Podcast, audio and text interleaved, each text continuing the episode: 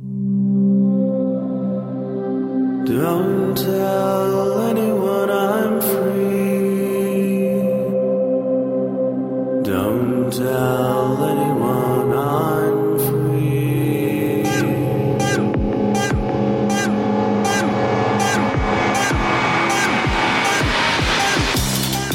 Hello and welcome to BSD Talk number 109. It's Thursday, April 26, 2007. In the news, iXsystems has announced a redistribution agreement with Adobe. This will allow Flash to be enabled by default in PC-BSD in the future. I'd also like to remind people that BSDCan is happening next month, May 18 and 19, with some tutorial sessions preceding that. And if you are going to BSDCan, also consider sticking around for PGCon afterwards if you're interested in open source databases. Unfortunately, I won't be able to stay for PGCon, but I will be there for BSDCan, and I look forward to meeting everyone there. All right, now for the interview.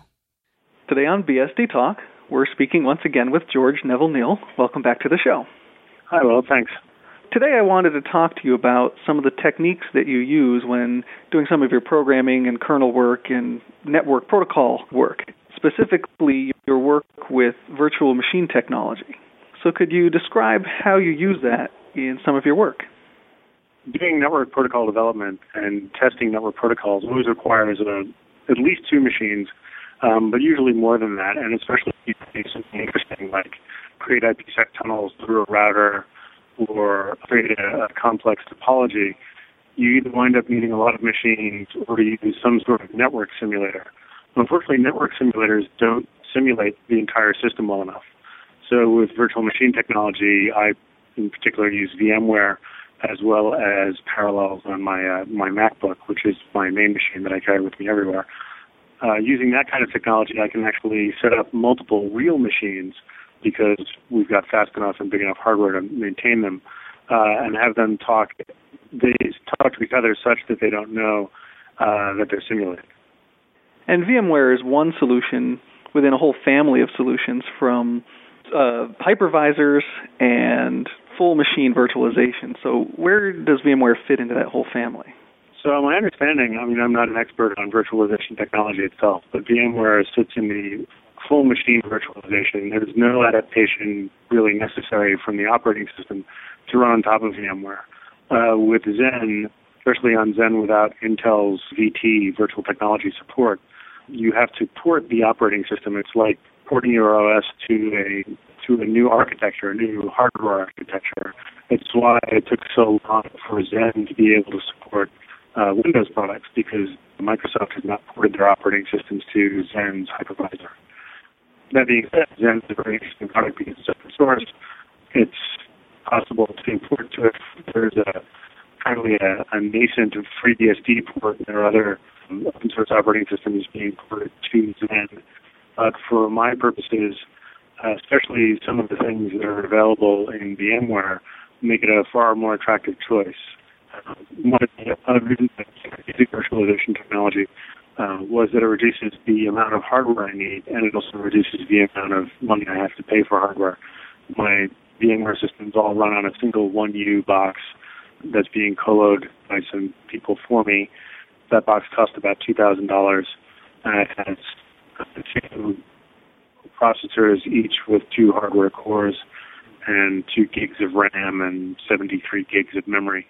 And I bought that used, but that is able to run up to four, probably more, but definitely quite easily four machines in parallel to simulate two hosts at opposite ends of the United States and two routers at opposite ends, which is a very typical way of building, say, an IPsec VPN, which is something I would have to test for doing IPsec protocol development. And do you find that there's a major difference when moving these protocols from the virtual machines to a real network testbed? At the moment, I haven't done a huge amount of that. At the moment, the work I'm doing is still focused on conformance testing. Uh, conformance testing doesn't have, or shouldn't have, any real per- performance issues. These virtual machines are not simulating anything fancy like a 1 gigabit or a 10 gigabit network. As uh, these things that are networking we have a, a really nice networking test bed uh, donated by a company called Sentex in Canada. Some really great people. I may see some differences The true difference with network protocols, of course, comes when you roll them out on a wide scale. And the only way to do that is if someone's going to hand me a very large network, or if they're going to, or, you know, or as we deploy them. So as yet, I haven't seen major differences. And when you're dealing with these emulators, are you able to emulate other hardware architectures besides i386? So at the moment, most of the stuff I'm doing is uh, simulating x86. There's one open source emulator called QEMU, and I'm not sure how they pronounce that as a word. It's, I think it's QEMU. Uh, QEMU actually can emulate several different types of hardware, including MIPS, uh, which is a popular embedded platform now. Uh, I believe PowerPC, they of course do Intel x86 as everyone does. Uh, and there may be one more. But at the moment I haven't uh, used alternate architectures. What about working with your protocols within other framing technologies besides Ethernet? Uh, at the moment, I haven't seen any devices, simulated devices for other networking technologies. So I don't know if uh, it's, it's actually a very interesting question because I think one of the, the places for virtualization technology to go next is to virtualizing hardware so that hardware manufacturers can actually get out earlier versions of what they're planning to build uh, to systems integrators and systems developers. But at the moment, at the moment you get a relatively stock PC kind of architecture. Uh, USB devices, you get USB connections, USB devices, you get Ethernet, you get disks, you get memory, you get CPU, serial ports, and parallel ports. And actually, it's the serial ports that are most interesting, or are also the, the interesting devices, not in terms of doing uh, networking, but in terms of debugging. So one of the nice things with uh, any of these technologies, Parallels, VMware, I'm sure Xen does this, and uh, QEMU is since you have a serial device, you can do GDB over serial when you panic the machine you're developing on. So uh, invariably, when you're doing kernel development, you panic the kernel at some point. Uh, I don't know anyone who doesn't. And then your choices are to uh, simply do a dump at that point, which is not very helpful, or to be able to connect over a serial port to the GDB backend and to actually do source level debugging of the kernel uh, once you panicked it. And that's actually much more helpful.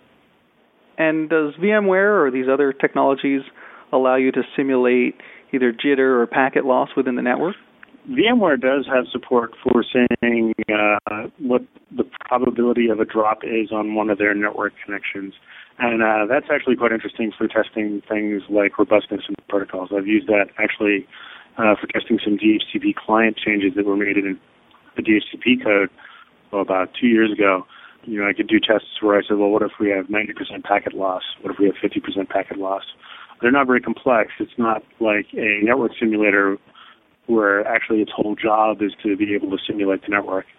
If I wanted to do that, I would probably interpose DummyNet somewhere in the system. I'd probably run a FreeBSD virtual machine that was acting as a router, and that router would have DummyNet on it, and it could uh, have various workloads. So when you're working with VMware and other technologies, there must be a lot of lessons you've learned or tweaks that you might have to make to your systems where did you go to find out this information, or where is there a, a storehouse for this? Most of the products, both Parallels and VMware at least, have user forums. So searching the user forums does help. I myself have been publishing stuff on my FreeBSD-ish blog, uh, which is network.freebsdish.org. And uh, a couple of the things that I've discovered are, especially if you're working with FreeBSD Current, which has value of the kernel variable hertz. We've upped that because on real hardware, actually, it makes a lot of sense to have a very high value there now, so you can get more accurate timings. Uh, but on virtual hardware, on a virtualized system, that actually simply causes uh, the underlying hardware CPU, what's called the host system. In virtual machine technology, there's the guest systems. Those are the things running in the virtual machines. And there's the host system, and that's the thing that the virtual machine's been on if you have a very high value for hertz in your guest machines, you will abuse your underlying CPU for no real purpose. So you wind up tuning hertz down. And that was one of the things I've, I've posted a bunch of that stuff. People have been um, putting up images of virtual machines. Uh, VMware has a player, I believe Parallels might, but I know VMware does. So if you just want to run, say, a stock FreeBSD 6 or a stock uh, virtual machine. You can download those. I've been uploading kernel configs because, well, that's what I do. I build kernels. And so there are some kernel configs both in my uh, freebsd.org personal directory, which can be found on www.freebsd.org tilde gnn, uh, or again, that can be found on my blog. So I've been trying to upload some of that stuff. I don't think there's a huge number of people doing kernel development in this way. I know there's a small number because I, I get mail directly from people. I think most people are still focused on what VMware and Parallels and Xen and all these other technologies are focused on, which is simulating single machines, single servers, or single clients to just run software as opposed to developing it. I know that there are some strategies for people doing broad-based testing of software, so QA groups, but again, that's not the same as doing uh, kernel software development. They're all different sort of little worlds. Okay, well, thank you so much for speaking with me today. All right. Thanks very much, right. Will. Bye bye. I'd like to take a minute here after the interview just to thank everyone who's been helping me out with the BSD Talk podcasts. There's been a lot of people who've been sending me encouraging emails or connecting me with developers and people providing offers of space and hosting and bandwidth. I've had people supply me with equipment or buy domain names, and I really appreciate it, and it's been a great help. If you'd like to leave comments on the website or reach the show archives, you can find them at bsdtalk.blogspot.com. And if you'd like to send me an email, you can reach me at bitgeist at yahoo.com. That's B I T G E I S T at yahoo.com. Thank you for listening. This has been BSD Talk number 109.